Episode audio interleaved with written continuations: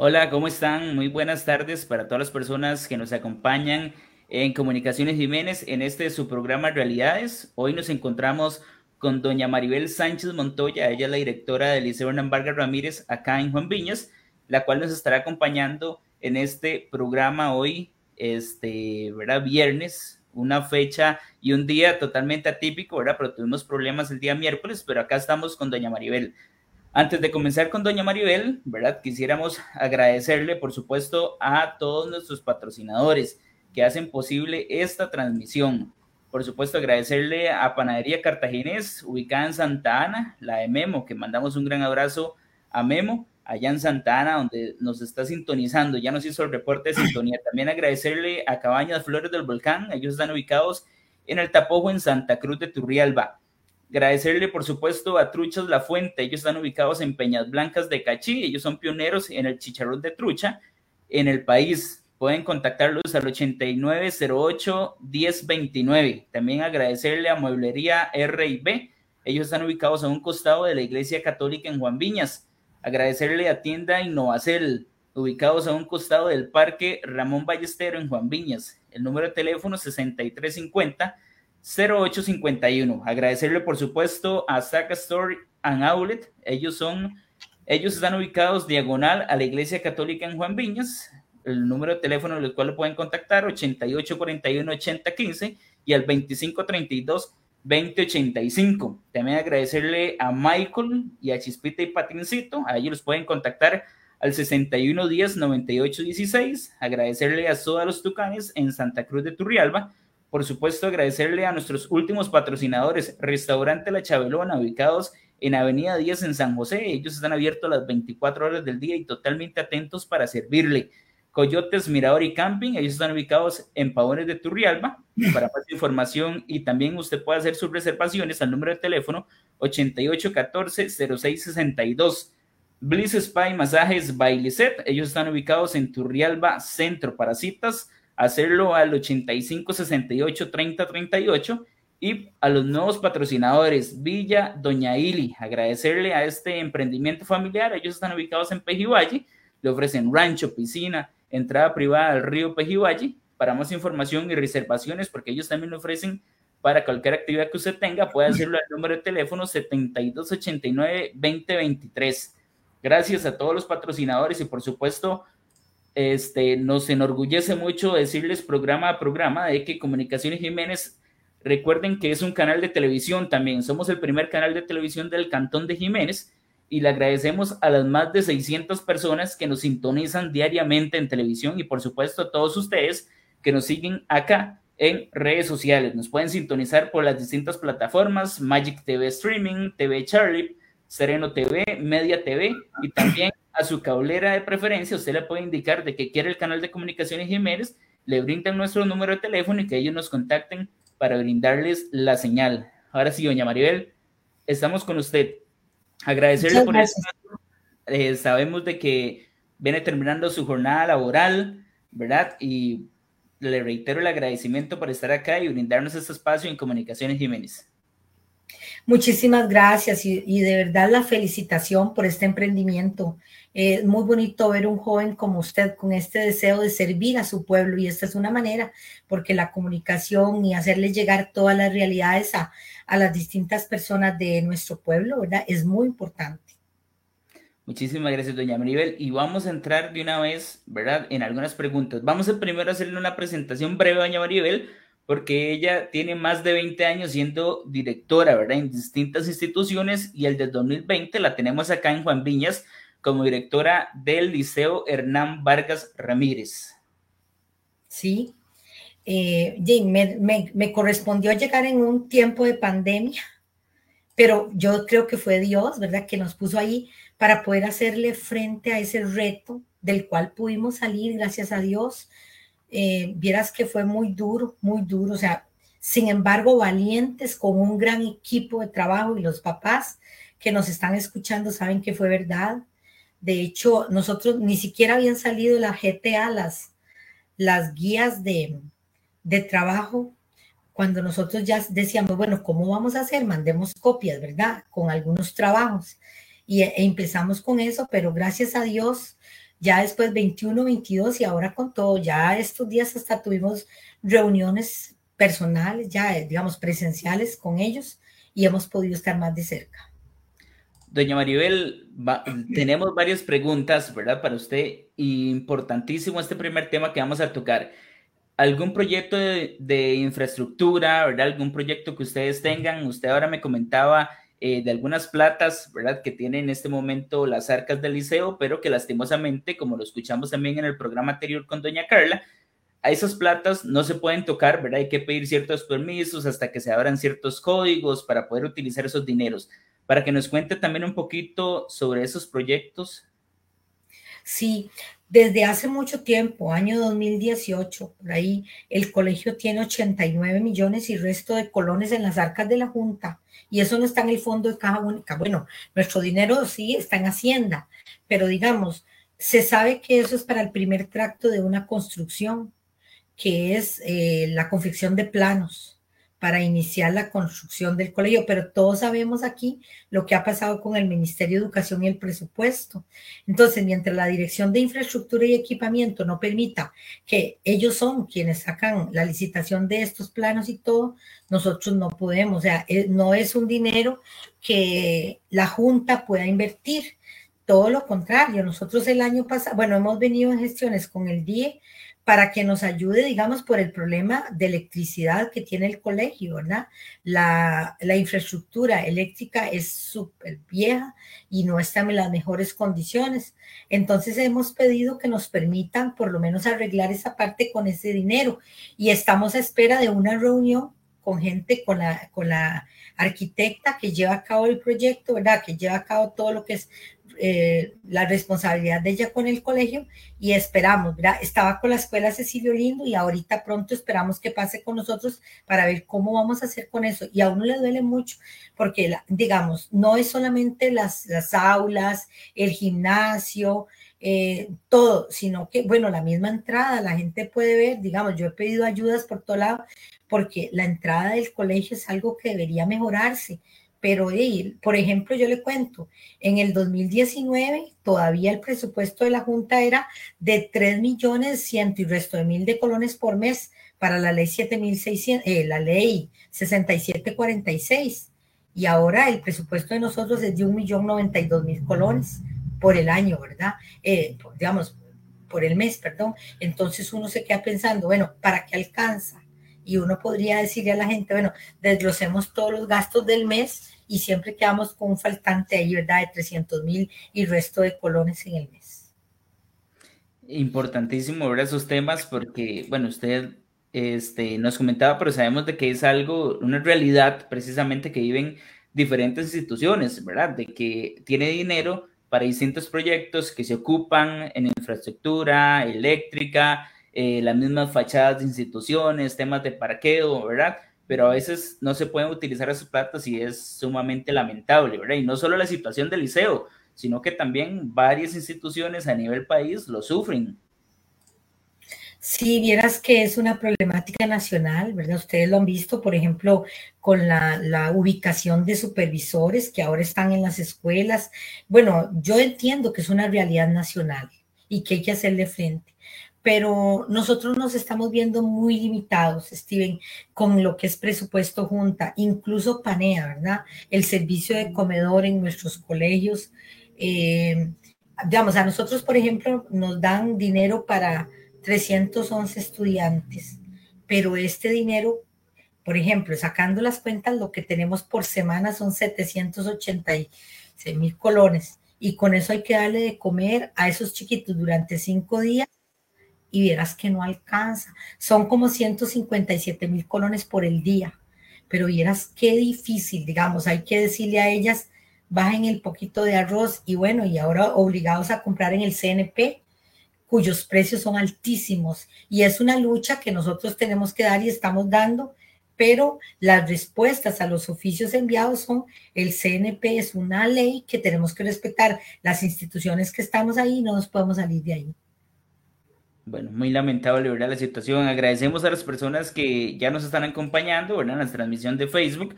Les invitamos a que le dejen su mensaje, también sus consultas a doña Maribel y acá les estaremos leyendo, ¿verdad? Agradecerles a todos los que están en sintonía, también que compartan la transmisión. Entonces, muy importante para seguir creciendo nosotros. Doña Maribel, ¿cómo atender la sana convivencia en la institución? Vea, esto es una realidad que vive nuestro país, pero que nosotros, gracias a Dios, tenemos una familia ahí, un espacio desde donde podemos todos los días, porque yo les digo a ellos son como una esponja en una brisa. Y tenemos que colaborar con los hogares, porque felizmente nosotros tenemos la formación, el conocimiento para ayudar a los hogares. A nosotros, por ejemplo, nos llegan los chicos un poco desajustados año a año.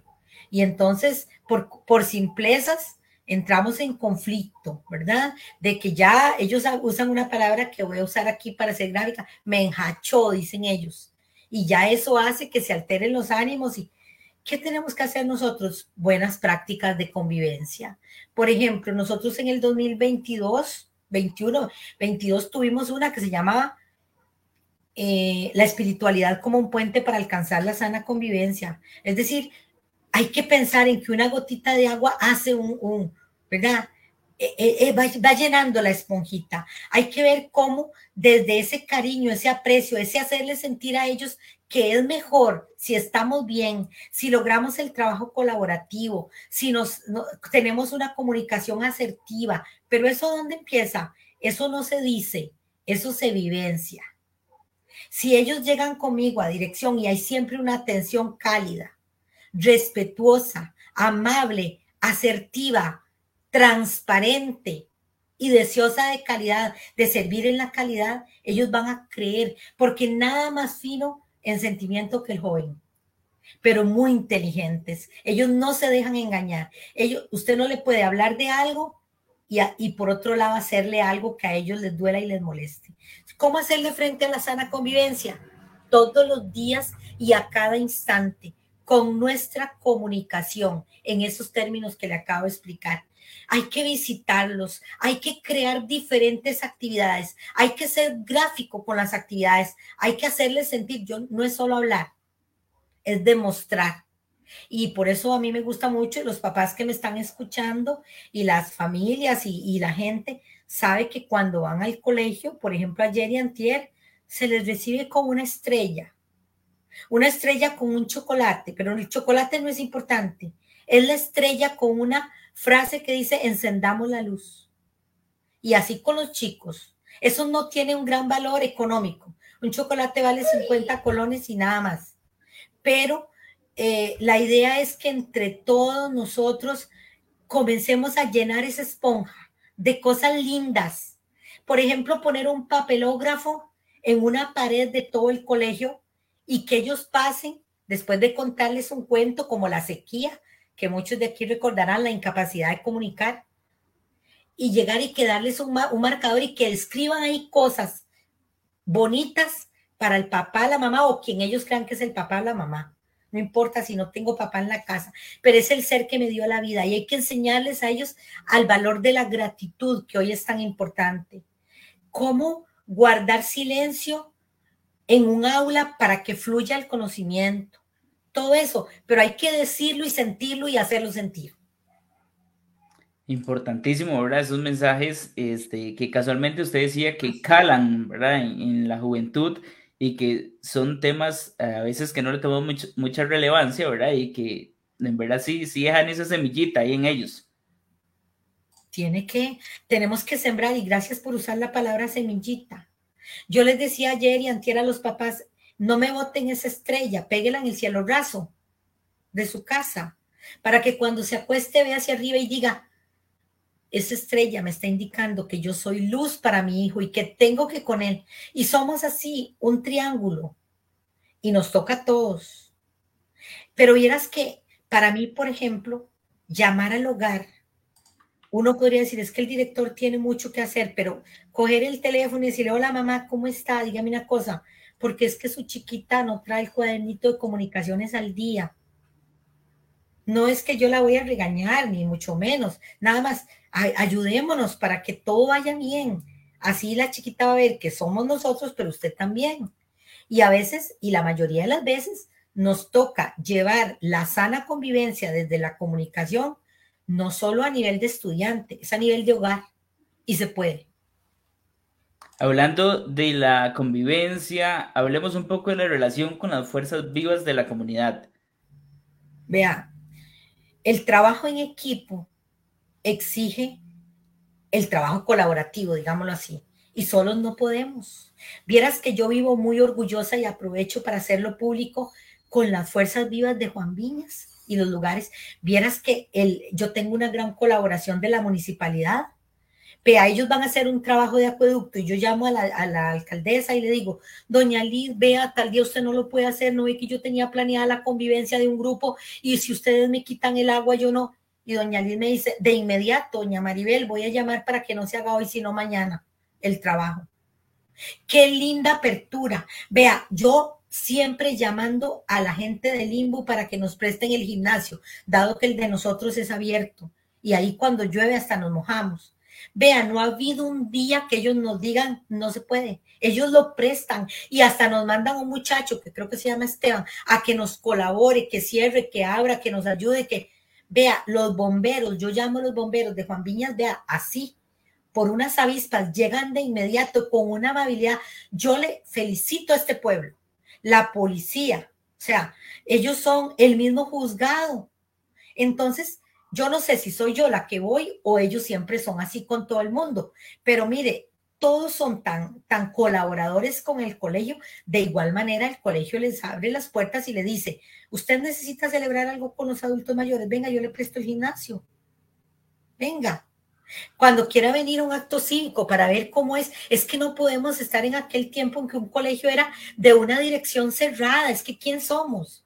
Somos solo personas que tenemos que aprender a vivir muy bien en sociedad, así como usted que me llamó, Steven, y me preguntó si podía tener, encantada, más bien agradecidísima, de que nos preste un espacio para que nos conozcan. Ahora, yo no puedo decir aquí que todo es divino y perfecto, pero qué bueno si alguien pone un mensaje ahí y con el debido respeto y la asertividad que estamos diciendo, nos escribe, vea, es que nosotros queremos que en el colegio cambie tal o cual, por eso es que nuestro colegio se autoevalúa y tenemos 3 buzones de sugerencias por todo lado, para que si alguien no se anima a ir a decirme, lo escriba de forma anónima. Mire, es que en el colegio está goteando un tubo por allá y nadie se da cuenta, bueno, lo arreglamos mañana, así tiene que ser. Entonces, yo creo que las fuerzas vivas son una gran oportunidad y los que muy pocos no nos han abierto la puerta, muy pocos. Pero hasta eso, fíjese que cuando cumplimos los 50 años, fuimos a invitarlos a una actividad, pero les llevamos, ¿qué fueron? Es que ¿cómo se llama eso? Cuando nosotros hicimos, que decía 50 aniversario, como una medallota, ¿verdad? Ajá. Y se la regalamos a Lice, se la llevamos a la... Y vieras que para nosotros era penoso porque es algo chiquitico. ¿Qué valía? $2,000 colones. Llevarle eso en el Lice, llevarlo a los bomberos, llevarlo a Seju, la asociación ahí que tienen, llevarlo al juzgado. Pero para nosotros fue tan importante que esa persona, representante de, lo colgara en una pared y viera que el colegio de su comunidad ya tiene 50 años, con el estandarte del colegio y decía 50 aniversario, gracias por recibirnos y todo y por ser parte del colegio. Vea, eso puede valer 2,000 colones, pero qué importante porque era como decir, ábranos la puerta, que estamos tocando para juntos hacer un trabajo por nuestro pueblo. Ellos desde donde les corresponda y nosotros con la adolescencia y con la juventud. Sí, importantísimo esos mensajes y esos pequeños detalles, ¿verdad? Que casualmente usted nos comentaba de esos detalles, de esa estrellita, ¿verdad? Hacia los padres de familia.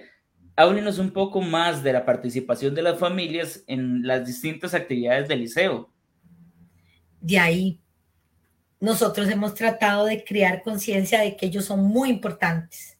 No solamente, digamos, para que aporten en actividades económicas, como el bingo del año pasado, un bingo que a nosotros nos sorprendió porque de pronto teníamos 900 cartones y tuvimos que ir a buscar en los Alpes porque ya era más de 1,000, o sea, fíjese que ese bingo nos dejó casi el $1,600,000 colones y empezamos en una tarde. O sea, esa parte es importante.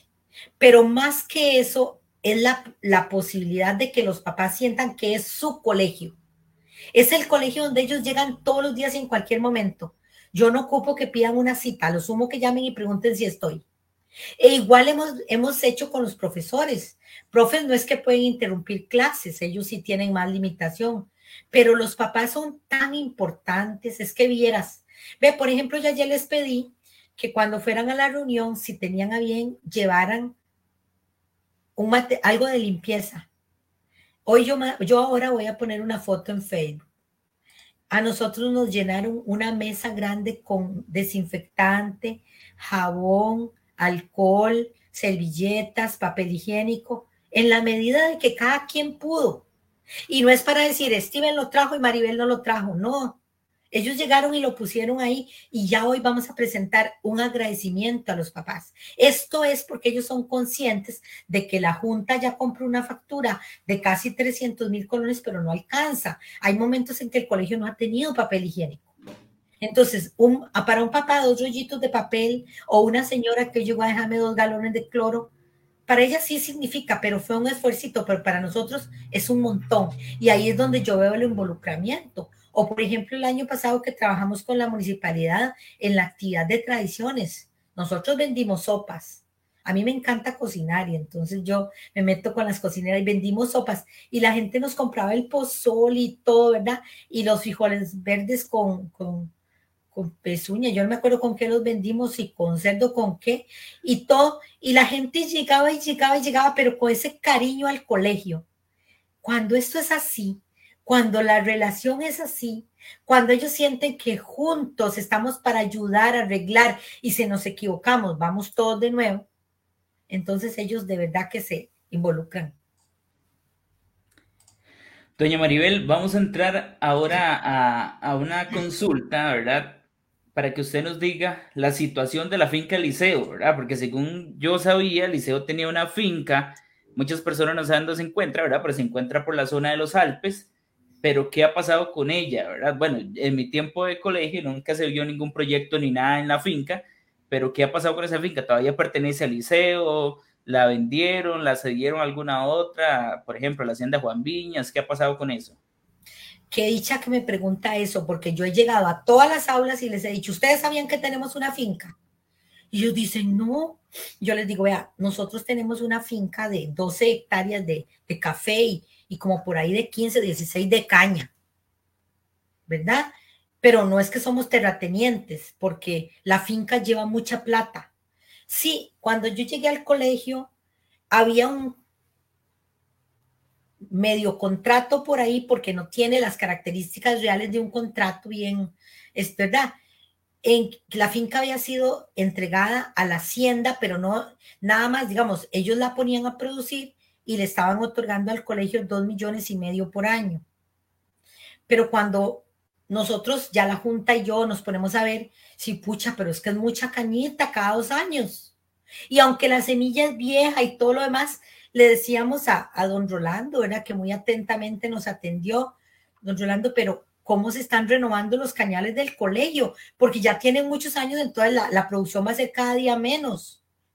Y no queremos, y el café, ¿verdad? Vemos unos cafetales muy viejos, muy, muy viejos. Entonces, no, decidimos recuperarla, cerramos ese contrato y hacernos cargo nosotros. Trabajando nosotros, cada 15 días en la reunión, viendo. Y yo me puse a buscar con el director regional de ese momento el apoyo y lo encontramos con el MAC. Doña Marisol, una persona, vea, bellísima. El MAC y Café Laica, INDER, 4 instituciones ayudándonos. Ellos nos ayudaron y tenemos que estar sometidos a un plan de trabajo, pero es de nosotros la finca. Ya no es lo mismo, por ejemplo, el año pasado, de ahí nos queda una ganancita por lo menos de 5 millones, porque claro, hay que invertir como 10 en todo lo que es la zafra y todo lo de la caña, que yo no entiendo muy bien, pero que sé que estamos ahí. Entonces, no queda tanto, pero no es lo mismo, 5 millones a 2 millones y medio, o sea, es un poquito más. Ahora, que hay que invertir mucho, ¿sí? Pero, por ejemplo, siendo obedientes al proyecto que llevamos con esa gente, Dios mediante, para el 2024, Si logramos entrar en ese proyecto, podemos alcanzar unos 20, 18 millones de INDER para nuestra finca, ¿verdad? Pero hay que ser muy constante. Y yo, por lo menos, tal vez yo no vea las ganancias, pero este año, el año pasado, nosotros arrancamos un montón de cortes y plantamos de nuevo. Si hoy estuviera, ¿verdad? Yo me hubiera, tal vez en alguna otra ocasión, le pueda enseñar fotos de las nuevas plantaciones que tenemos en café. O sea, sembramos mucho almácigo, que ya en 2 añitos estará produciendo bastante, porque ellos nos llevan así como de la manita con la guía de producción de café, ¿verdad? Para que no nos soltemos de ellos y veamos cómo se trabaja. Pero la finca es del colegio y no la vamos a ceder a nadie. Es un patrimonio donado, es donado al colegio. Bueno, qué bueno, ¿verdad? Y que la institución, el liceo, recuperara esa finca, ¿verdad? Y le hiciera nuevamente parte de la institución, ¿verdad? El liceo, porque como usted lo dice muy bien, fue un donativo que ocurrió hace muchos años, ¿verdad? Un tiempo tal vez estuvo descuidada y bueno, ahora lo retomó el liceo. Vieras que acabamos de hacerle pruebas nosotros, ya nos toca a nosotros todo, pedir los permisos para la quema de cañales, tuvimos que, por ejemplo, hacer ahorita las pruebas para ver cómo va a salir el azúcar y fue una gran sorpresa. O sea, los que saben, yo no sé mucho, pero 120 yo no sé qué, pero yo sé que es 120, ¿verdad? Usted me disculpa, pero quiere decir que el azúcar que vamos a obtener ahorita con lo que vamos a meter este año, pues nos va a dejar ganancita. Y yo le puedo decir, los papás dirán, y bueno, ¿y cómo se ve reflejado eso en el colegio? Bueno, es que, como le dije hace un ratito, ahora con un presupuesto de $1,092,000 y con gastos que van más allá del $1,300,000 por mes, de ahí, eso se le coge a fondos propios. ¿Quién lo da? La finca. Nosotros, por ejemplo, el año pasado que tuvimos que construir, digamos, un área para poner los lavamanos y todo eso, ¿verdad? Que fueron 10 lavamanos que se tuvieron que instalar en el colegio y todo el año hacerle frente a los gastos excesivos de alcohol en gel y para lavarse. Y ahí fue la finca, la que yo digo todo el tiempo, gracias Dios mío, bendito seas, porque aunque sea un poquito le podemos coger a la finca. Lo que pasa es que la finca puede tener 18 millones guardados, pero son de ella para su mantenimiento, ¿verdad? Entonces cuando el MEP dice cómo tienen esta plata, justificamos que esa plata es de inversión, porque todo el mundo sabe lo que cuesta los insumos de una finca. Sí, lastimosamente. Y el trabajo, ¿verdad? Nosotros tenemos que estar pagando el trabajo ahí. Por ejemplo, nosotros teníamos un señor en mantenimiento, don Luis Huicho, que le conocen ustedes. Ajá. Don Luis trabajaba solo en el colegio. Con el recorte presupuestario, don Luis había que quitarlo. El MEP no nos da, o sea, no hay plata para, no lo paga el MEP, era la junta. Entonces, ¿qué hicimos? Un híbrido. Don Luis nos ayuda tantos días en la finca y 2 días en el colegio, ¿verdad? Nos ayuda como administrador, con la junta, nos ayuda a buscar piones, nos ayuda a llevarlo por ahí, pero también se hace cargo. Por ejemplo, ahorita construimos una pileta para que los chiquitos laven los platos del almuerzo. Ahora, ¿quién construyó eso? Don Luis, en 2 días que le toca a él trabajar en el colegio. Y ahí vamos, y vieras qué bonito cuando la gente entiende. Cuando el personal entiende que ya no podemos, que si se rompe un tubo y no está Don Luis, ya vamos con 2 profesores a ver qué podemos hacer.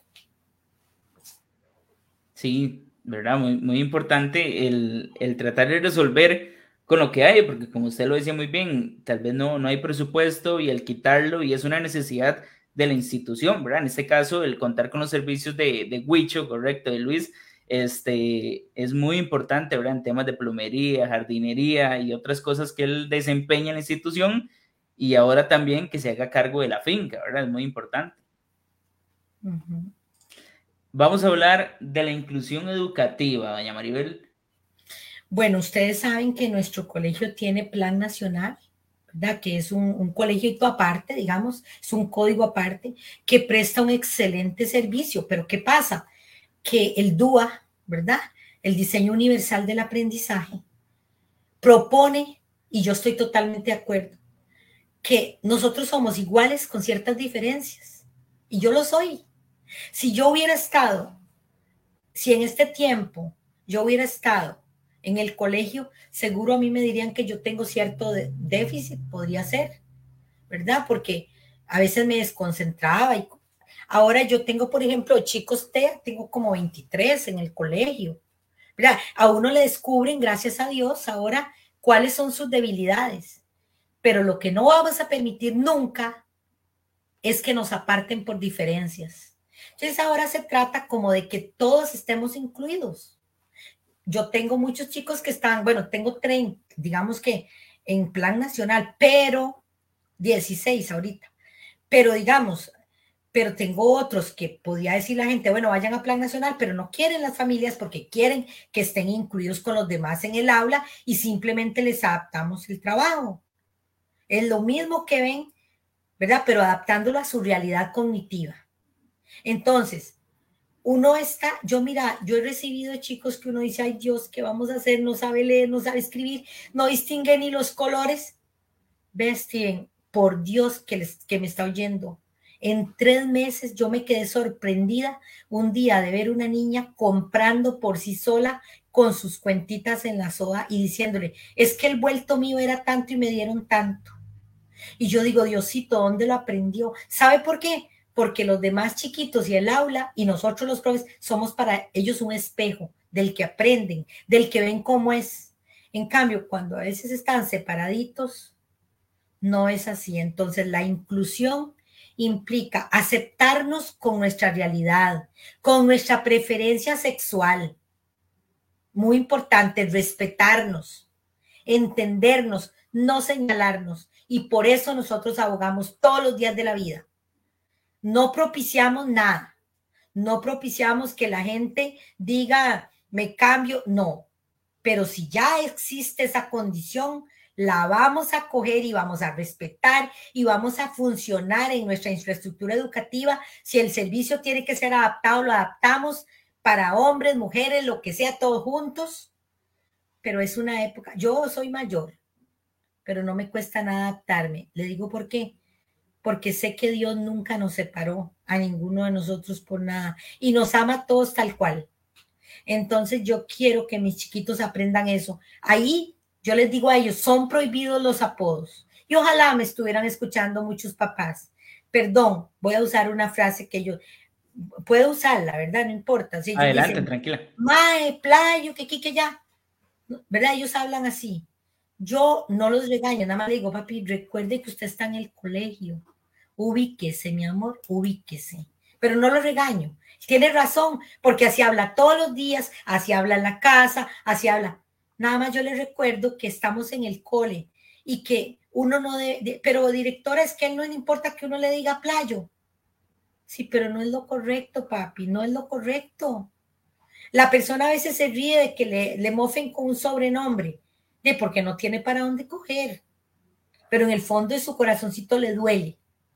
Y eso hace diferencia. Entonces no.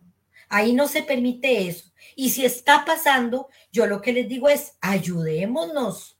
Que alguien estaba sufriendo bullying. Bueno, yo felicito el trabajo de los orientadores, de mis profesores. ¿Cómo los admiro yo?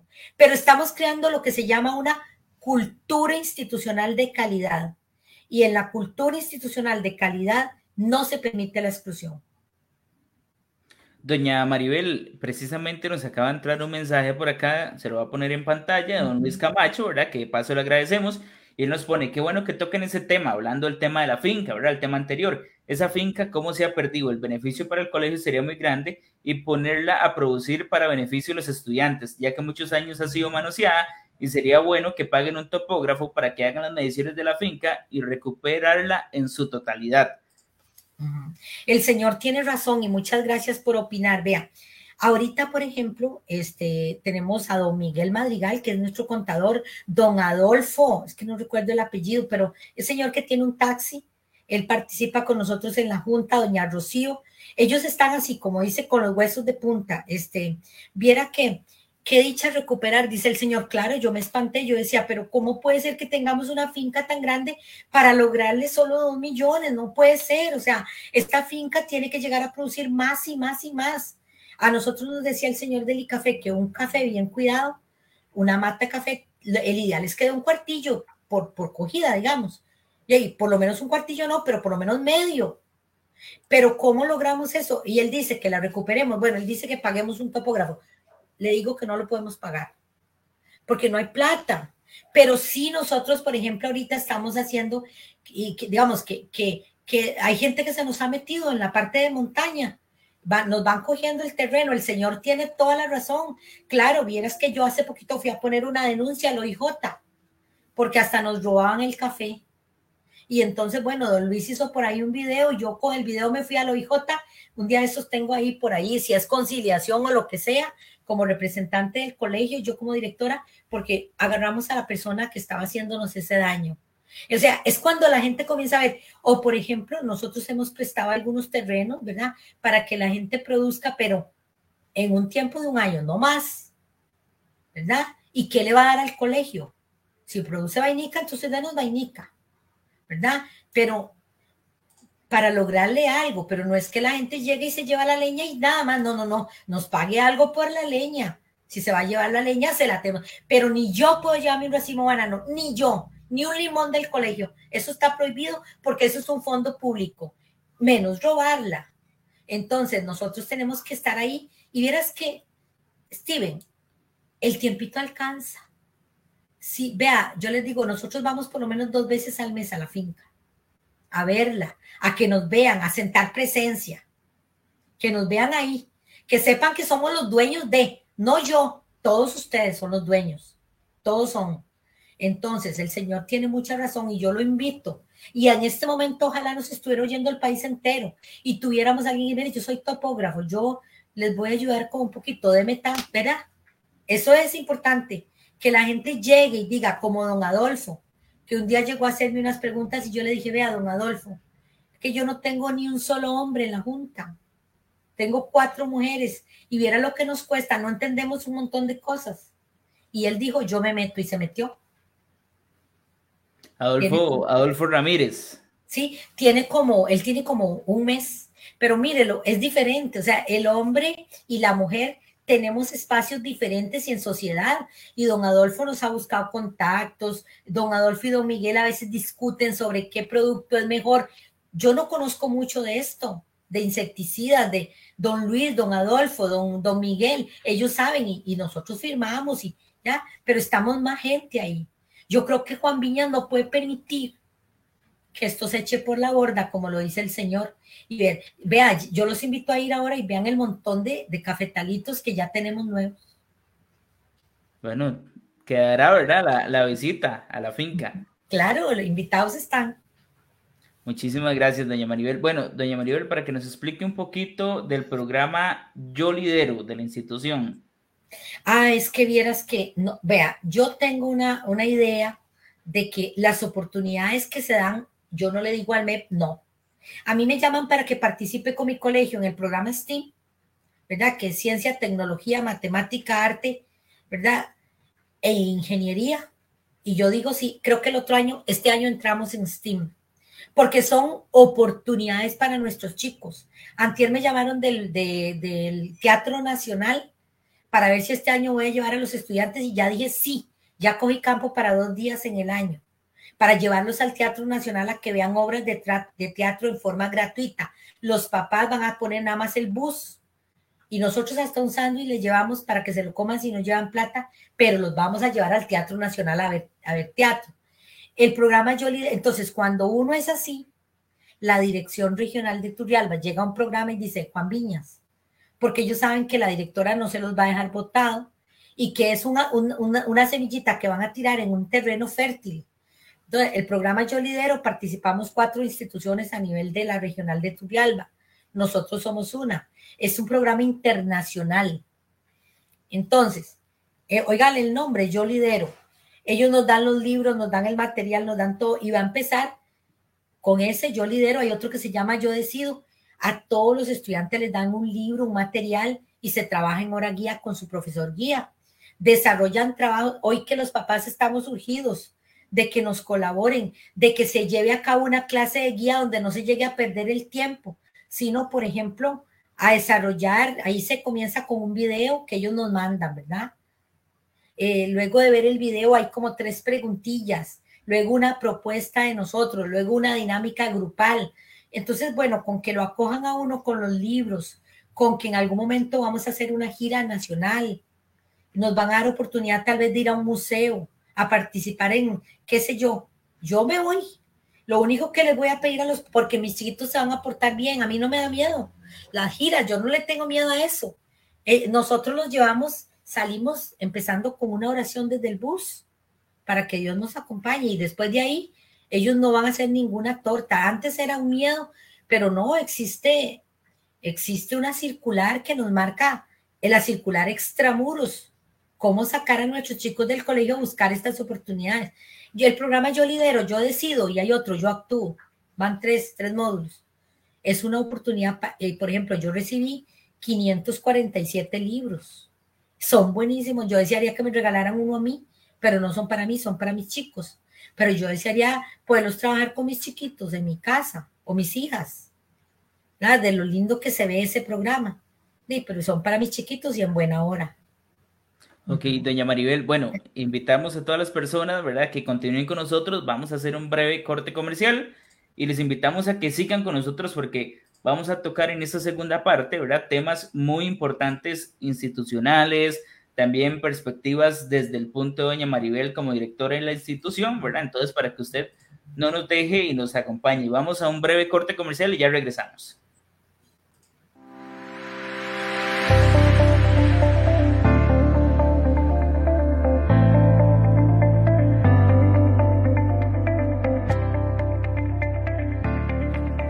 Panadería Cartaginés.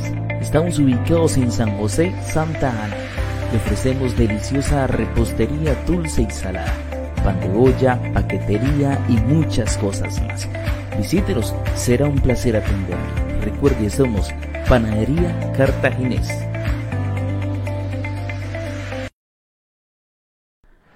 Truchas La Fuente. Estamos ubicados en Peñas Blancas de Cachi. Somos pioneros en el chicharrón de trucha.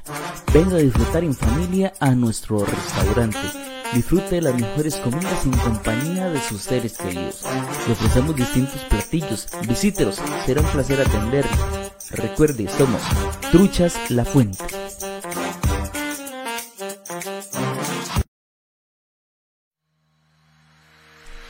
Cabañas Flores del Volcán. Estamos ubicados en El Tapojo, en Santa Cruz de Turrialba. Las mejores vistas, donde usted podrá respirar tranquilidad y tener una excelente conexión con la naturaleza. Nuestras cabañas están completamente equipadas. Venga y disfrute las mejores cabañas del país acá, en Cabañas Flores del Volcán.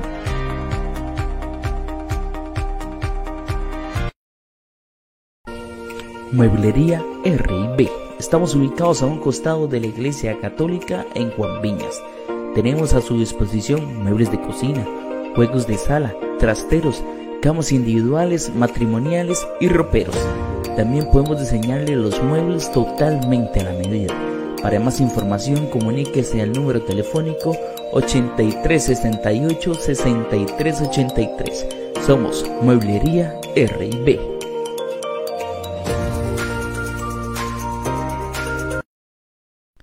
Tienda Innovacel. Estamos ubicados a un costado del parque en Juan Viñas. Le ofrecemos pago de servicio público, recargas, retiro de efectivo, accesorios para su celular, impresión y fotocopiado. Será un placer atender. Para cualquier consulta, comuníquese al número telefónico 6350-0851. Somos Tienda Innovacel.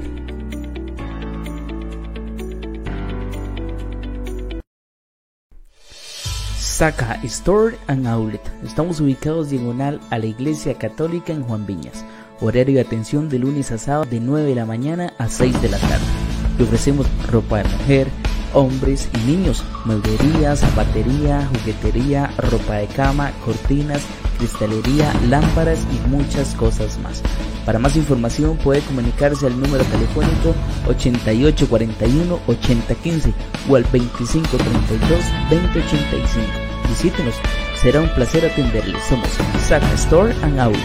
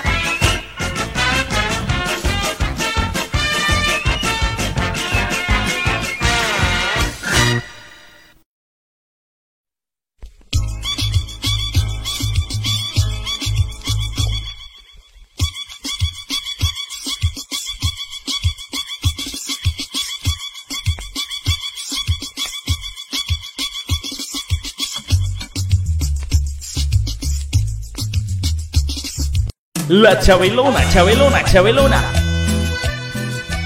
Abierto 24 horas todos los días.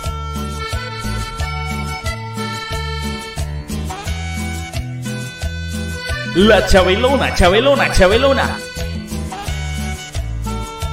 Abierto 24 horas todos los días. La Chabelona, Chabelona, Chabelona. Abierto 24 horas todos los días. La Chabelona, Chabelona, Chabelona. Abierto 24 horas todos los días. La Chabelona, Chabelona, Chabelona. La Chabelona, Chabelona, Chabelona. Soda Los Tucanes. Estamos ubicados en Santa Cruz de Turrialba, 25 metros al sur de la Plaza de Deportes. Le ofrecemos gran variedad en comidas: casados, sopa de mondongo, rice and beans, tortilla de queso, pescado entero, hamburguesas, lengua en salsa y muchas delicias más. Nuestro horario de atención es de lunes a viernes de 7 de la mañana a 7 de la noche, sábados de 7 de la mañana a 8 de la noche y domingos de 8 de la mañana a 6 de la tarde. Para más información, comuníquese al número telefónico 8478-9873. Visítenos, será un placer atenderle. Somos Soda Los Tucanes.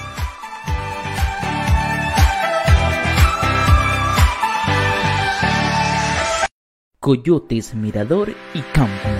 Estamos ubicados en Pavones de Turrialba. Le ofrecemos deliciosa comida, bebidas, zona de camping, fogatas, autocine y muchas cosas más. Para más información y reservaciones, comuníquese al número telefónico 8814-0662 o al 8821-8581. Visítenos, será un placer atenderle. Recuerde, somos Coyotes Mirador y Camping. Bliss Spa y Masajes by Lizette. Estamos ubicados en Turrialba Centro.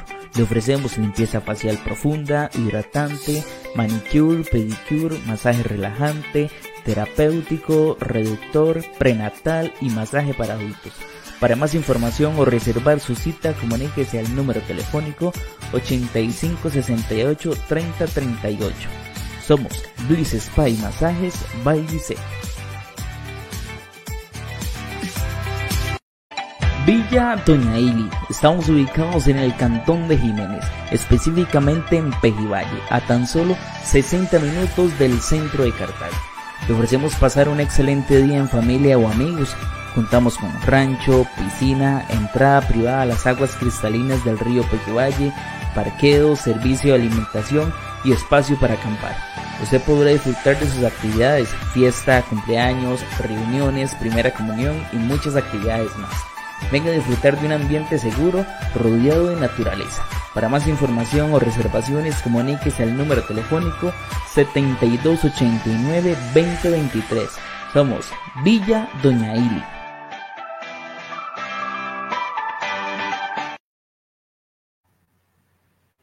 Muchas gracias por continuar con nosotros en su programa Realidades. Tenemos un comentario por ahí de nuestros amigos de Truchas La Fuente. Nos ponen saludos, estimados, muy interesante el tema. Bueno, muchísimas gracias a Marco, a don Mariano, ¿verdad? A toda esa familia de Truchas La Fuente, que de paso comentarles que el fin de semana estuvimos compartiendo con ellos allá en Peñas Blancas de Cachí. Al terminar el programa les dejaremos el video que estuvimos compartiendo con ellos, ¿verdad? Una recopilación de todos los servicios que ellos brindan: alimentación, tienen zona de camping, también tienen un espacio más reservado, ¿verdad? Que ellos le llaman el Hakuna Matata. Tienen zona de pesca, entonces para que se vayan a dar la vueltita a Trucha La Fuente, allá en la zona de Cachí. Agradecerle nuevamente a doña Maribel, ¿verdad?, por estar con nosotros. Ya casi vamos cerrando el tema, esos temas estudiantiles importantes para la comunidad. Y como lo decía ella, importante es también de que muchas personas conozcan, ¿verdad? Que muchas personas vean y sepan lo que está haciendo la institución. Y yo se lo comentaba a ella ahora, extra micrófonos, de que me gusta mucho la participación del liceo la participación de ella en cuanto a temas cantonales, ¿verdad?, comunales, y también a doña Carla se lo expresé en su momento, la directora de la Cecilio, de que me gusta mucho esa participación, ¿verdad?, y en verdad les aplaudo, porque se ha visto la motivación que han traído a la institución, el mejoramiento, las ganas de salir adelante y que la institución también salga adelante. Doña Maribel, en verdad, le agradezco muchísimo, y me gusta mucho la expresión de que pese a que son jóvenes, ya están grandes, ¿verdad?, usted los trata aún como si fueran niños, ¿verdad? Les muestra ese amor, ese cariño a los chicos y chicas del liceo. Sí, es que usted no sabe, digamos, o bueno, sí sabe, pero ¿cuántas realidades viven ellos? Yo, ahorita que estamos en tiempo cuaresma y que los estoy visitando a todos los grupos, yo les digo, jóvenes, aquí donde ustedes se ven son 30 muchachos sentados, cada uno con una cruz diferente. Usted no sabe, ellos se ríen, ustedes se ven, pero usted no sabe qué pasó anoche en esa casa. Usted no sabe si su compañero hoy le da vergüenza porque no trajo las copias, pero se ríe o no dice nada.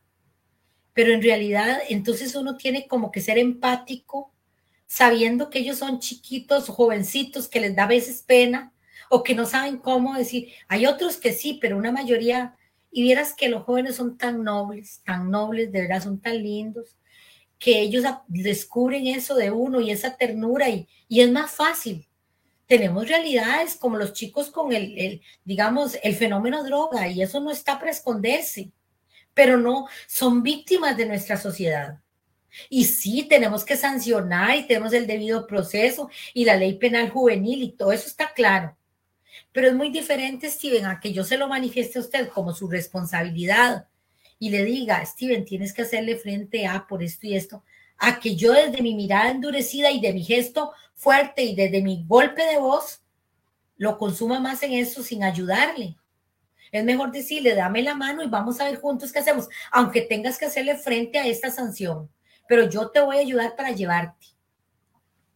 Precisamente eso me llama muchísimo y poderosamente la atención, doña Maribel, porque casi siempre al director, a la directora se le ve o se le pone esa capa, esa rudeza, ¿verdad? De que algunas veces son hasta conchos a la hora de hablar, ¿verdad? Con el personal docente, con la comunidad estudiantil, y bueno, en usted veo esa nobleza, esa amabilidad de hablarle a los chicos, ¿verdad? Y que de paso, agradecerle por esos gestos, por esa amabilidad con la que le habla de ellos. Y bueno, acá tenemos precisamente un mensaje de eso. Mil Montenegro Zamora nos pone, muchas gracias a doña Maribel por tanta ayuda a la comunidad estudiantil. Muchas gracias a doña Mil. Vea, yo lo que quiero nada más es que todos entendamos que es más fácil cuando nos damos la mano y tratamos juntos de echarle un problema, ¿verdad? Juntos, a cuando hacemos esta fuerza así. Es más fácil que la hagamos así. Es decir, juntos empujando para el mismo lado. Yo no quiero ser idealista ni que me juzguen. Ya bien que mi personaje principal en mi vida es el Quijote, estamos de acuerdo. Pero no quiero que me juzguen como, digamos, yo sé que la gente dice que yo soy estricta, que aquí. Pero lo importante es que todos creamos que la gente tiene oportunidad de cambiar. A mí, yo nunca le cierro matrícula a un joven, jamás. Ni siquiera me gusta preguntar, ¿cómo se portaba usted en el colegio? Trae una carta, porque es como marcar más todavía su problema. Es abrir una puerta, darle una oportunidad, darle la comida, ojalá regalarle la camiseta. Eso lo hacemos en el cole y no preguntamos nada. Yo les digo a los papás, mándenme las camisitas y los pantalones que no usan. Y cuando viene un chico de tal colegio, que tal cosa, no tiene la camisa, bueno, vamos a darle una, a ver qué, ¿verdad? Si se puede, si le cae, si le queda. Desde ahí el chico dice, mira, me están abriendo las puertas desde el corazón. Y yo sé que a veces traicionan, porque así es el ser humano. Y a veces nos dicen que no tenemos que ser tan confiados. Y posiblemente en algún momento uno esté diciendo esto y alguien burlándose por detrás, pero eso no importa, porque la mayoría del ser humano es buena. Yo les digo a ellos a veces, ¿verdad que si yo me levanto de esta oficina cuando están ante un problema, ninguno de ustedes me robaría la cartera? Pero hay algunos que lo harían, ¿verdad? Y puedo tener 5 y yo creo que de los 5 no sienten eso, como que tienen esa tentación a hacer el daño. Entonces yo creo que nosotros necesitamos amar para que la gente se sienta amada y a partir de ahí, yo no sé, para mí ha sido muy fácil en mi vida llevar una institución por la senda de la escucha, del entendimiento. Ahora que usted decía con los docentes, dice, hay que corregir, pero no tengo yo. Hay una frase que aprendí de mi hija y me gusta mucho, se las he escrito a los profesores y ojalá todo el mundo se la aprendiera. La autoridad afectiva. La autoridad afectiva. Yo tengo la autoridad, sí. Tengo el poder para decidir cuándo y por dónde, pero lo tengo que manifestar con afecto. O sea, yo no puedo ser tan dura con la gente como para remarcar tanto eso en lo que está fallando. Entonces, está fallando, vamos a cambiar. Pero no tengo por qué decirlo gritado. Bueno, y precisamente hablando de este amor, de esta comprensión, me gustaría que nos comente un poco de esos pequeños detalles, esos mensajes positivos, espirituales, los cuales usted le entrega tanto a la comunidad estudiantil como a los padres de familia en las distintas reuniones, ¿verdad?, que tienen a lo largo del año. Bueno, déjeme decirle que no soy yo, ¿verdad? Es el equipo, porque sería muy, muy malo que se pensara yo. Yo, como le he dicho a la gente, a mí me gusta mucho la parte creativa. Me encanta en cualquier actividad llevar algo creativo, hagamos algo diferente, no solo hablar, manifestemos algo, ¿verdad? Por ejemplo, en tiempos de pandemia, Steven, y tal vez ahora le pase un video, en algún momento lo puede compartir por aquí, en vez de hablar de pandemia y de lo que teníamos que hacer, hice una retaíla y la grabé y la mandé, para que todo el mundo entendiera que sí estábamos en pandemia, pero cómo hacerle frente, una retaíla. Entonces ahí la mandamos, me vestí con un traje típico y todo, y bueno, ahí la mandamos. Entonces, es eso, ¿verdad? Es buscar. Y bueno, yo lo hago, pero mi personal, los profesores, ellos también. Por ejemplo, a ellos se les ocurre que nosotros, digamos, vamos a dar un mensaje a los chiquillos con la canción Ríos de Babilonia. Entonces, ponemos la canción y todo el mundo baila Ríos de Babilonia. Pero en el fondo lo que está fluyendo ahí es un salmo que nos dice algo. O, por ejemplo, forrar una pared grande, grande, enorme, una pared del colegio de un aula con papelógrafos y decirle a los chicos, pasen y escriban ahí algo para su papá. No importa si vive con él o no vive, pero es el ser que le dio la vida. Y si no quiere, lo respetamos. Y si no lo quiere escribir para su mamá, para su tío, su abuelo, su padrino o su mamá que funge como papá. Pero déjele un mensaje en el Día del Padre. Y ellos escriben, gracias papá, eres lo mejor de mi vida. Papá, cuánto te amo. Mi papá está en el cielo, pero no lo olvido. ¿Qué significa eso, Steven? Ir sacando lo que a la persona le está costando tanto. El ser humano se ha vuelto teléfono y metido en sí mismo. Si un chico, y ese día nosotros veíamos esa pared y no cabíamos del orgullo. Todos los grupos pasaban y todos los grupos escribían cosas. El chiquito, después de haber estado en el aula con nosotros contándole un cuento de como La sequía de Carlos Salazar Herrera, que habla sobre la incapacidad del ser humano de decir te quiero, te amo, o mamá eres lo mejor de mi vida, y les decíamos, ¿por qué esperar a que hoy le digan su papá se murió para pegar gritos? No, dígale hoy aquí, y después toma una frase a toda la pared y se lo mandan un mensaje. Esas cositas que nosotros hacemos en todos los actos, o por ejemplo el año pasado yo les pasé a ellos una circular que decía que en el acto del 20 de marzo tenían que llevar una piedra. ¿Y de para qué? Y era porque íbamos a llevar la piedra a una cruz y les explicábamos que la piedra es la cruz que llevamos, que si la ponemos a los pies de Jesucristo es más fácil llevarla. Algo así, ¿verdad? La idea es que ellos iban motivadísimos por la piedra, hicieron como un montículo de piedras y eso les encanta a los jóvenes, ¿verdad? Después guardaron la piedra que es suya y echarla en el bolso y andarla siempre ahí. Es muy significativo. Bueno, acá tenemos un mensaje de Vini Fallas que le pone saludos a Maribel, una persona muy capaz y la conozco en su faceta de teatro. Excelente. Muchas gracias, Vini. Sí, el teatro es algo que que no sé, a mí me gusta mucho y espero que en el colegio ya hemos hecho algunas cositas por ahí, pero sí ponerlo en práctica. Y es algo importante también, Steven, que no hemos conversado, o sea, esta parte humana y espiritual y todo, y formativa del joven, hablemos de las habilidades blandas, son importantes, pero en una época como la que vivimos actualmente, ponerle al conocimiento y a la exigencia de hacerle sentir al estudiante que está en una época de competitividad, que tiene que brindarse lo mejor para poder salir en esta corriente que nos lleva a todos. Es un marasmo y sale el que puede. ¿Y cómo puede? Con los conocimientos. Yo creo que usted hace un rato, no sé si me iba a preguntar, pero me dijo, hablemos de la educación financiera. Nuestros chicos... A mí me duele mucho. La pandemia nos metió en un retroceso. Estamos tratando de salir de ahí. Qué dicha que ahora se habla de pruebas estandarizadas, la prueba comprensiva, ¿verdad? Que el ministerio va a hacer una prueba comprensiva ahora en marzo. Empiezan el 13 para ver cómo está nuestra realidad. Y cuando hagamos la otra, ya tiene que haber subido, dice el Ministerio de Educación. Qué dicha, porque hablemos de resultados. Por ejemplo, en la parte...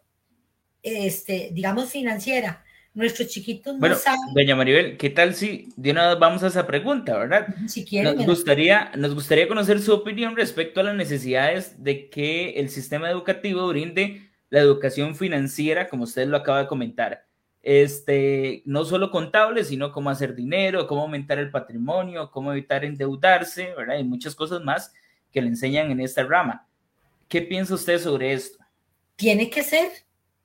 Hablemos de que se inició con matemática y diciéndole a los chicos resolución de problemas, y hoy hablamos de educación por competencias, o sea, para la empleabilidad, ahí está, eso se está pidiendo desde todo el currículum, de todas las materias, ¿verdad? Antes abogábamos por el cuidado del ambiente y eso sigue, los temas transversales, los valores, la sexualidad, todo eso, pero ahora se está diciendo la empleabilidad.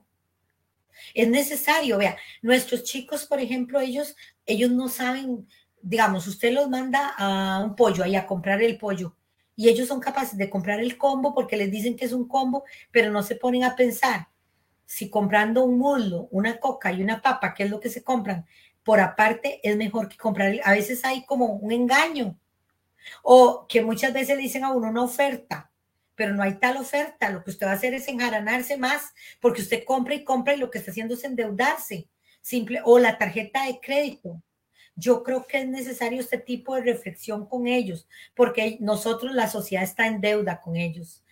Nosotros los mandamos a la vida en un momento duro, históricamente duro, donde no hay trabajo, donde, ¿verdad? Y a ellos les tocó bailar a mí también, en una época que no había becas, años 80.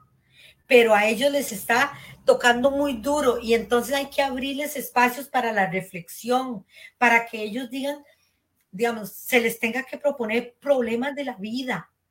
Y a mí, vea, yo estuve el año pasado con una compañera viendo pruebas PISA y vieras que no, ellos no saben. Hay colegios, por ejemplo, que tienen un determinado programa, pero yo estuve en una revisión de pruebas y vieras que no fue el resultado esperado en este tipo de pruebas. ¿Por qué? Porque cuando es que se aprende? Se aprende en la cotidianeidad. ¿Y cuál es la cotidianeidad que viven nuestros jóvenes? La del celular. ¿Y qué es lo que ven en el celular? Vea, los chiquillos dicen que nacen con un chip incorporado. ¿Pero para qué? Para juegos. Porque los chiquitos no te manejan un paquete Office. Ellos no manejan el Excel. Ellos no lo saben. Ellos se meten, pero ellos no saben. Por eso lo felicito a usted, porque tan jovencito, con este programa. Vea, ustedes son de una realidad tecnológica. Y los que, por ejemplo, a mí me correspondió meterme, y yo no tuve para dónde coger, yo daba clases en la universidad, tuve que arrancar con las herramientas tecnológicas para dar clases virtuales, pero, ¿verdad? Con los 50 y resto de años que yo puedo tener, yo no puedo decir, no puedo. Y Steven, vieras que lamentablemente, hoy por hoy, tenemos profes que les está costando esto, ¿verdad? Y hay gente, papás, yo les decía ayer, vea, ustedes tienen que abrir el Teams, ustedes son de la época moderna, de la juventud moderna, no pueden decir yo no puedo, tenemos que hacerlo. ¿Qué sería si hoy yo digo no puedo porque me da miedo, me da vergüenza, yo no voy a poder entrar en el programa? Era tan fácil, pero hay gente que le da miedo lo que es fácil. Yo creo que la educación financiera, dichosos los que tengan la oportunidad de tener. Yo, por ejemplo, ahorita en el colegio vamos a empezar agricultura. Me dieron produzcamos en la huerta, pero yo estoy pidiendo que el perfil del profesor que me manden sea para trabajar con los chicos de décimo, agricultura de precisión, auspiciados o ayudados por el tecnológico. Ya si no me sale, le digo a la comunidad educativa, compañeros, papás, mamás, perdón, me mandaron un profesor que no tenía ese perfil. Pero eso es lo que yo le voy a pedir a este profe. Profe, enseñémosle a los chicos por qué la importancia de un dron en la agricultura.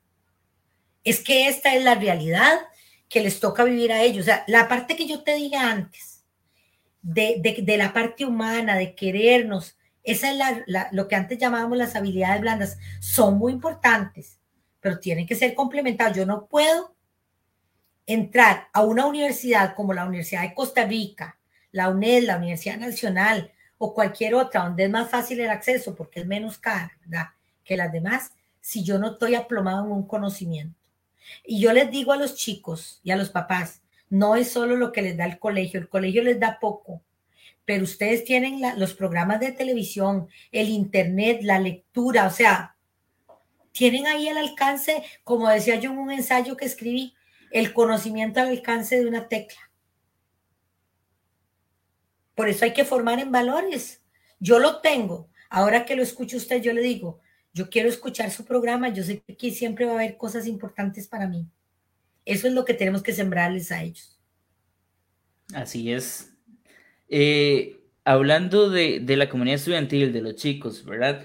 ¿Qué tan preparados salen los estudiantes actualmente para enfrentarse a las competencias que implica el ámbito laboral y también conseguir un cupo en estas universidades públicas, ¿verdad?, que usted antes nos mencionó? Vieras que está difícil. De 10, 3 estudiantes ingresan a la Universidad de Costa Rica, por ejemplo. Está muy difícil, ¿verdad? Pero, bueno, tuvimos un retroceso, pero esto no es de ahora. No, por eso es que se debe evaluar, autoevaluar, coevaluar y sobre todo la autoevaluación. Si yo salgo mal en un examen, yo no tengo que asustarme porque me saqué un 50. Yo tendría que tener la capacidad para decir, yo me saqué un 50, ¿por qué? ¿Cuáles fueron las causas? No me explicaron bien, no entendí, no estudié. Es autoevaluarse y decir, ¿qué quiero? ¿Cuál es mi proyecto de vida? Hoy hablaba con mi compañera, que sé que nos está escuchando, nuestra asistente de dirección, Marielitos Montoya Alvarado. Ella me decía, vieras que yo tuve un hijo muy joven, pero mi principal objetivo en la vida era estudiar. Entonces yo decía, pero yo quiero estudiar y estudiar, y lo logró. Ella tenía un proyecto de vida. Pero yo a veces llego a las aulas y les digo a ellos, ¿cómo se ven en 4 años? Vieras que les cuesta contestarme la pregunta. Yo pensaría que un chico debe decir, yo me veo enfermera, porque es algo que la familia le ha remarcado desde que lo dijo la primera vez, no que se lo impuso, sino que le dijo, si quieres ser enfermera, vas haciendo esto, lo otro, y le va a ayudar y lo va para lograr lo que otras familias sí hemos logrado, como yo, que nuestros hijos sean profesionales aún con las limitaciones económicas que tuvimos en el momento, pero que ellos caminaban firmes hacia eso, con esa alimentación diaria hacia ese proyecto. Entonces es cuando el estudiante sabe que para llegar a un examen de admisión de la Universidad de Costa Rica, lo que se ocupa es vivir la vida desde todos los ángulos que están los presentes, de todos los... Entonces, inmerso en las conversaciones serias, hablando con personas como usted, que hoy les presento una oportunidad. Pero ¿cuántos de nuestros chicos estarán viendo este programa o escuchando? A veces cuando ellos leen mucho o así, los demás sienten que son como raros, porque la tónica es el chingue, perdóneme la palabra. La tónica es vacilar y perder el tiempo. Entonces nosotros en el colegio estamos luchando contra eso. Y por eso esta parte es importante. digamos, les damos la materia, sí, pero se las damos con sentido para la vida. ¿Por qué es importante? Yo no me tengo que aprender tablas, eso ya está ahí en la computadora, en el celular. Bueno, porque refuerza la memoria, sí, está bien. Tengo que desarrollar mi capacidad de memoria y de concentración como ser humano que soy. Yo tendría que ser más hábil, tener más competencias, más habilidades. ¿Cómo las desarrollo yo? Buscándolas por mí mismo. Entonces, lo que yo tengo que hacerle sentir al joven es que tiene un reto de frente y que a ese reto se camina con pasos firmes. Y yo les digo a ellos algo, Steven, yo les digo, vea, mi amor, ¿cuánto gana su papá y su mamá? ¿Cuánto tienen ustedes para vivir por mes? ¿Cuánto? Yo les digo así, vea, perdón, pero ¿cuánto es el salario de un maestro, por ejemplo? ¿Cuánto es el salario de un contador? No sé, de un médico. Y usted tiene la puerta abierta para llegar a eso. Ahorita ustedes tienen que vivir, a veces ellos me dicen, ya, y 60,000 al mes. Y yo le digo, sí, mi amorcito, yo entiendo eso, pero ¿verdad que usted quiere algo mejor? Entonces, la única senda que tiene este país para el desarrollo es la educación, no hay otra puerta. No es la droga. Eso es malo. Y tratamos de que ellos concienticen, entren en conciencia de esta realidad. Doña Maribel, ahorita usted nos comentaba que por ejemplo, de 10 estudiantes, solo 3 entran a alguna universidad pública, ¿verdad? O que complican y ya se meten al ámbito laboral. Ahora, cuéntenos, ¿cómo se hace para nivelar el conocimiento y las habilidades que obtienen los estudiantes comparado a otros centros educativos de la zona, ¿verdad? Incluso del MEP también, como el Colegio Experimental Bilingüe, colegios técnicos, ¿verdad? ¿Cómo hacer para que el Liceo Hernán Vargas Ramírez se nivele, llegue a un mismo nivel de conocimiento, de preparación, comparado a esos otros centros educativos también? Bueno, comparar es bueno, pero decir que estamos más abajo o más y que tenemos que acceder a eso, yo no lo aceptaría, porque todos tenemos una realidad. Y bueno, usted me habló de un técnico con una malla curricular diferente a un bilingüe y a un académico como somos nosotros, ¿verdad? Cada uno con su realidad y sus exigencias. Entonces, ¿cómo nivelar? No, digamos, ¿cómo lograr que los objetivos que tiene el Ministerio de Educación en el marco de una política curricular vigente, ¿verdad? Que está ahí, que es la persona como centro del proceso educativo y sujeto transformador de la sociedad. Esa es la política curricular. Hacia eso se dirige la malla curricular. Hacia eso tenemos que aspirar. La persona como centro del proceso educativo y sujeto transformador de la sociedad. En todo lo demás. En conocimiento, en valores. Entonces, ¿qué les pedimos a nuestros profesores? Que la mediación pedagógica se aleje de la antigua, de la pizarra y la tiza. Dios guarde. Y del marcador, que haya herramientas tecnológicas que les ayuden a los estudiantes a desarrollar el pensamiento, que les ayuden a desarrollar la resolución en los problemas. O sea, cada quien en su materia tiene que aportar un poquito. Un profesor de estudios sociales que fomenta el conocimiento desde la parte histórica es porque tenemos que tener una base para entender el presente y pensar a futuro. Así, nosotros sí, entonces podemos decir, bueno, ¿cómo estamos logrando? ¿Cómo estamos haciendo para que nuestros estudiantes? No podemos perder el tiempo, hay que aprovecharlo al máximo. Tenemos que comprometernos con lo que nos da el MEP, por ejemplo, las cajas de herramientas, los planes que nos brinda ahora, acceder hacia eso, y es un compromiso que se jura, incluso cuando usted se gradúa, y usted lo sabe, que levanta la mano y la empeñas ante Dios, diciendo que usted va a cumplir con el deber sagrado con el que usted se graduó, ¿verdad? Entonces yo digo que nuestros profesores, es mi deber el control interno, visitar aulas para ver qué está pasando ahí, y hacerles sentir a nuestros chiquitos que la puerta está abierta y es ancha, pero que solo entra quien lleve eso como algo fijo, digamos, que lo aprendió. ¿Y dónde se ve? Bueno, en una evaluación. Ya, y si yo estoy saliendo mal por algo es, y bueno, ¿acaso que el examen de la Universidad de Costa Rica, el examen de admisión, es algo del otro mundo? No hay ni que estudiar para eso. Es las habilidades que ya tenemos, simplemente ponerlas a trabajar y para resolver una analogía, por ejemplo, o un problema matemático. Yo creo que todos tenemos que ir marchando en ese ritmo y acompañados por todo lo que hablé al principio de este programa. Doña Maribel, tenemos un mensaje, se lo pongo acá en pantalla, de doña Heidi Campos, que nos pone: la educación hoy en día no es lo mismo, lamentablemente los jóvenes son muy conformistas y lo único que quieren es ser influencer, engañados por la tecnología, porque en ella lo único que buscan es información que los conduce a hacer cosas ilógicas sin tener metas claras para su vida futura. Otra cosa importante, la mayoría de padres han perdido el rumbo en la educación de sus hijos, ya que desde pequeños les permiten hacer prácticamente lo que quieren, ¿verdad? Primero agradecerle a doña Heidi, un mensaje muy importante y a veces hasta chocante, ¿verdad? Porque a veces no nos gusta que nos digan la realidad. Sí, Heidi pone el dedo en la llaga porque lo hablamos siempre.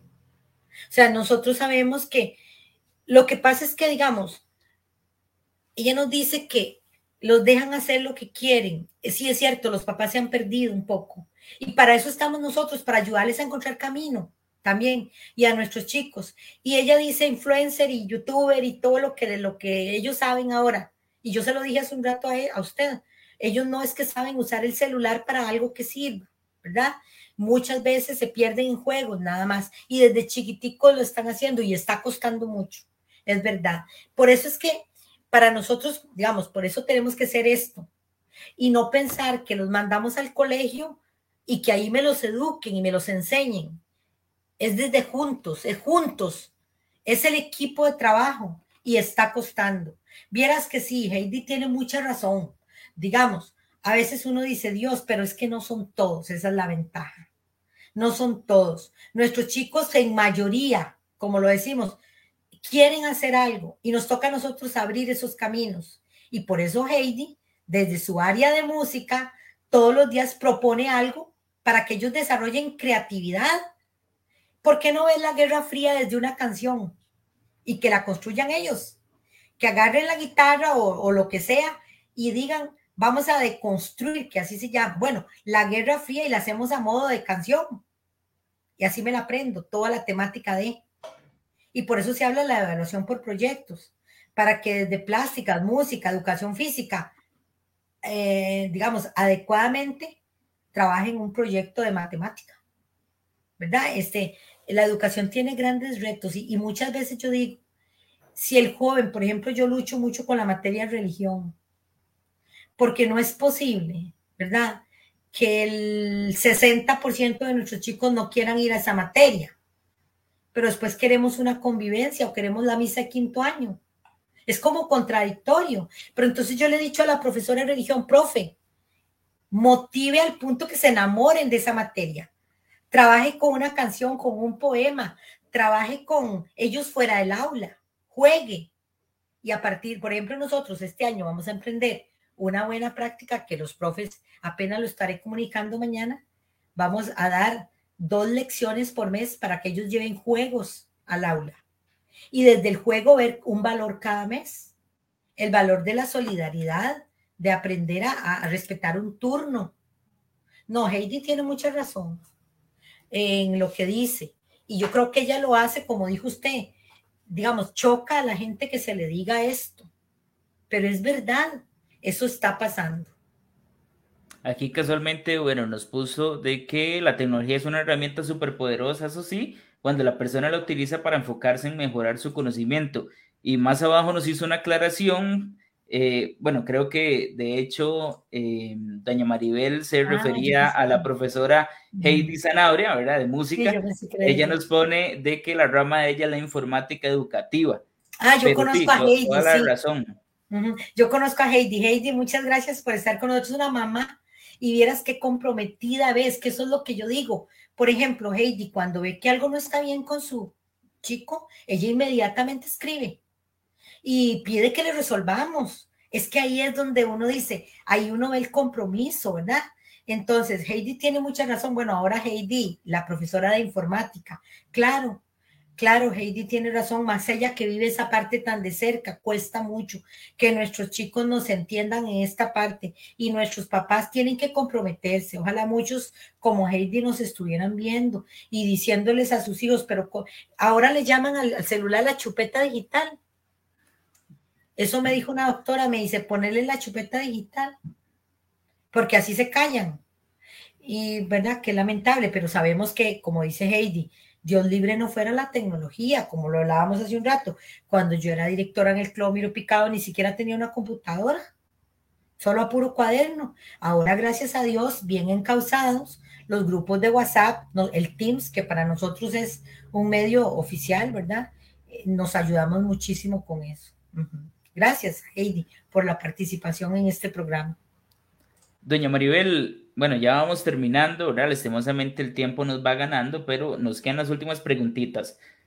¿Sabe usted alrededor de cuántos estudiantes salen de sexto grado, cuántos llegan a séptimo año y cuántos de estos que iniciaron en séptimo año llegan a quinto año, ¿verdad? Un décimo. Bueno, vea, nosotros, por ejemplo, en la feria vocacional que visitamos las escuelas, no para tener matrícula, sino para brindar una oportunidad.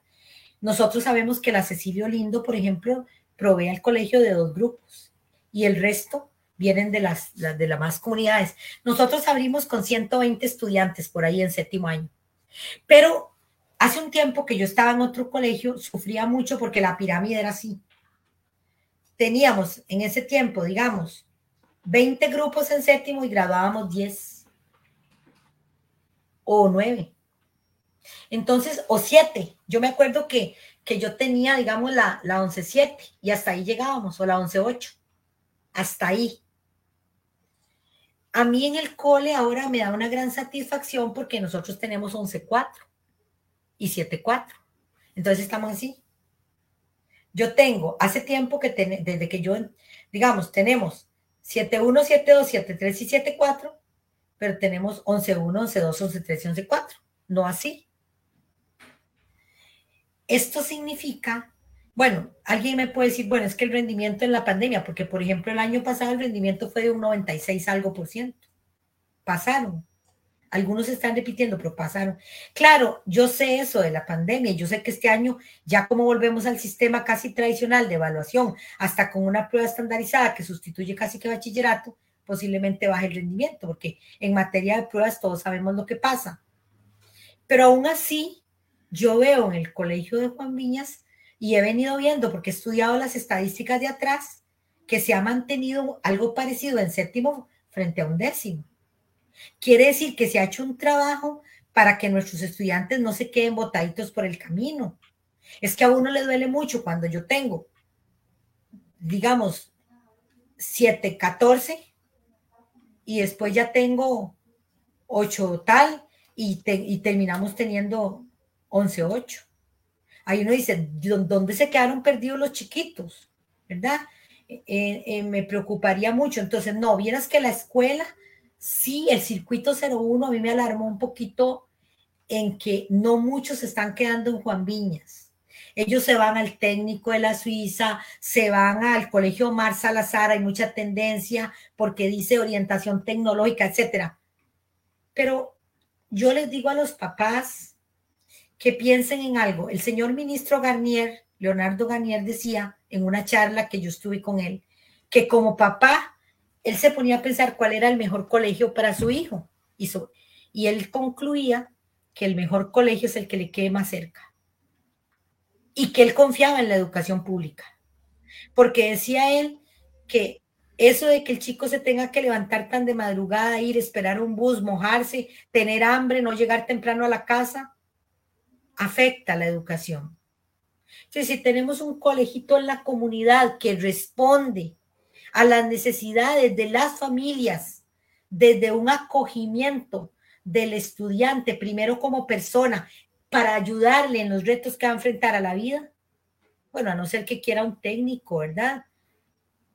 Pues sí, se respeta, pero deberíamos pensar en la opción del Liceo Hernán Vargas Ramírez. Doña Maribel, ya las últimas dos preguntitas. ¿Cuáles son las principales razones por las que lastimosamente los estudiantes dejan el colegio? Falta de cuidado de la familia. El chico es como una plantita que hay que abonar y ellos hay que ayudarles. La mamá, por ejemplo, tiene que estar presente, el papá, el tío, el encargado, vigilando de la responsabilidad en el cumplimiento de deberes.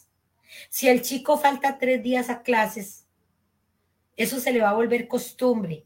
Y qué horrible, yo no sé usted, Steven, si usted ha estado en un curso, pero yo sí de inglés y he faltado. Y cuando llego yo tengo una vergüenza porque lo que vieron no lo entendí. Entonces me da como tanta pena y yo mejor me salgo porque estoy haciendo el ridículo aquí, la deserción. Vea lo que pasa en matemática, son procesos.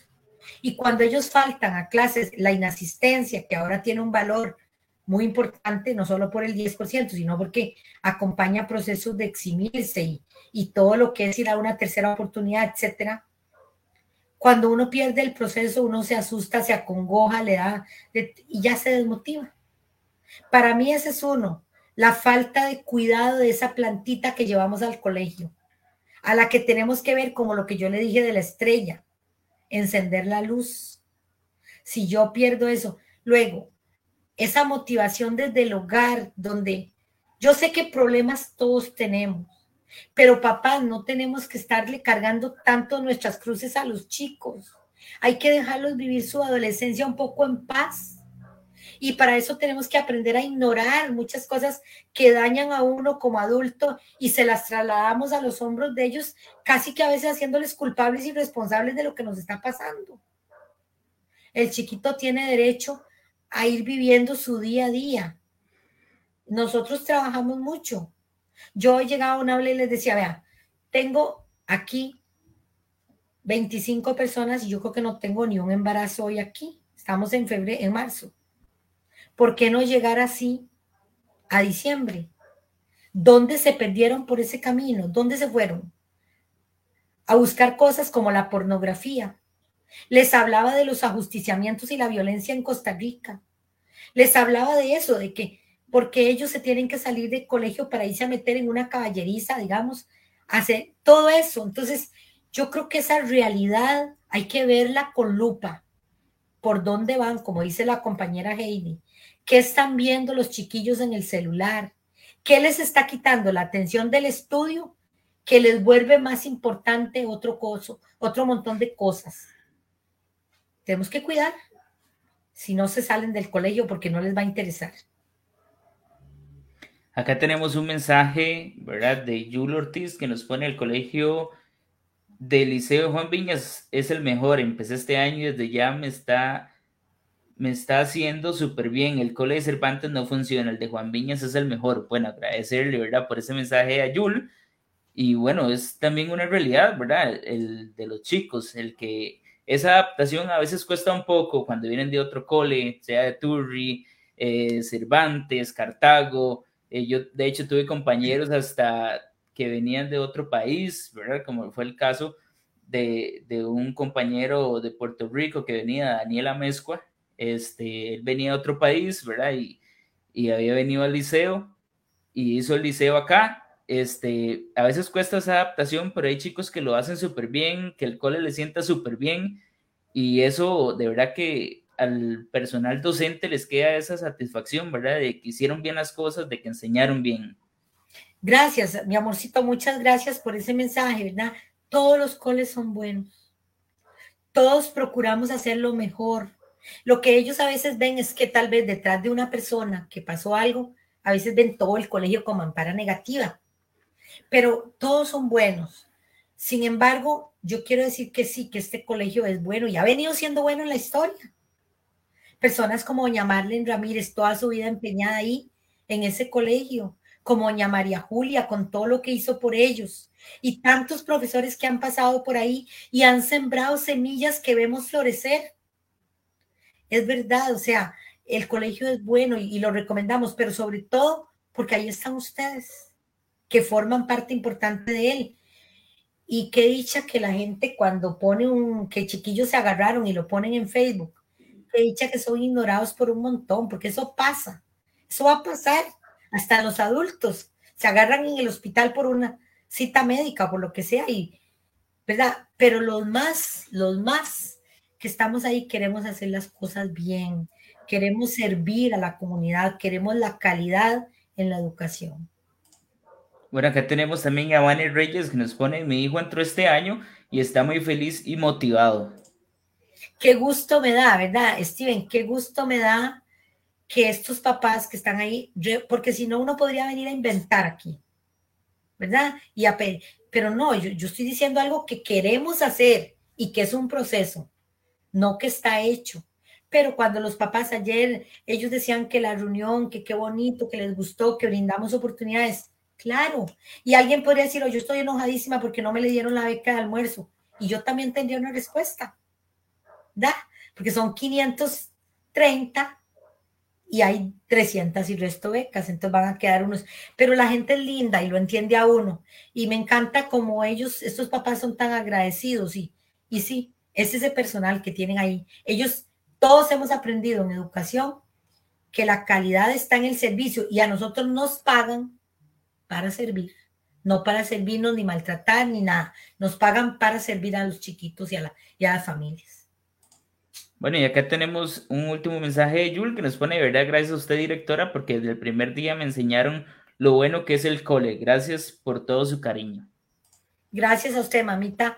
Gracias por ese saludo. El Día del Amor y la Amistad a mí me llevaron 8 tarjetitas y ellos se repartieron entre ellos tarjetitas y las tarjetitas decían algo como lo que hice la niña y yo nada más le decía ay chiquillos, gracias porque con amor vamos a construir cada día mejor el colegio y lo vamos a acomodar con autoridad afectiva.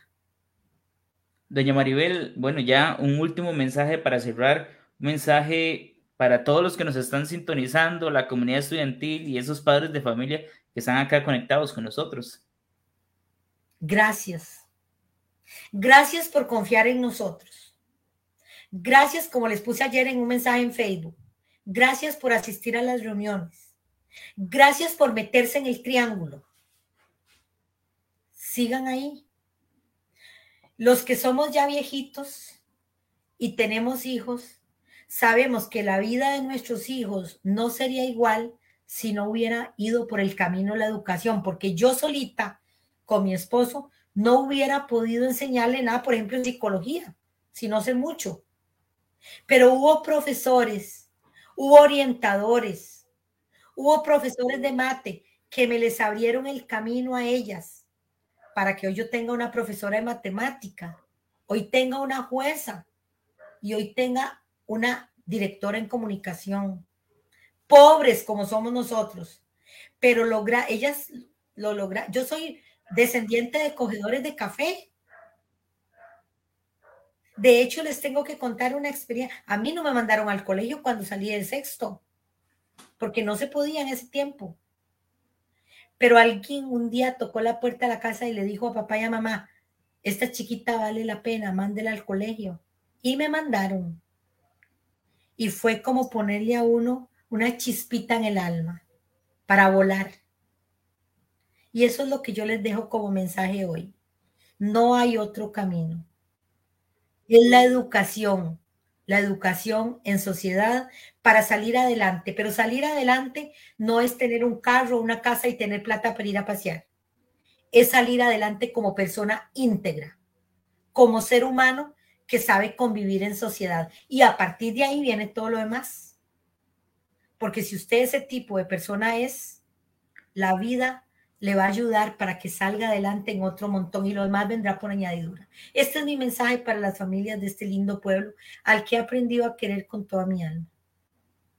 Doña Maribel, y qué mejor que cerrar con este mensaje de Vani Reyes que nos pone a Melo de la Estrella en la reunión. Muchas gracias.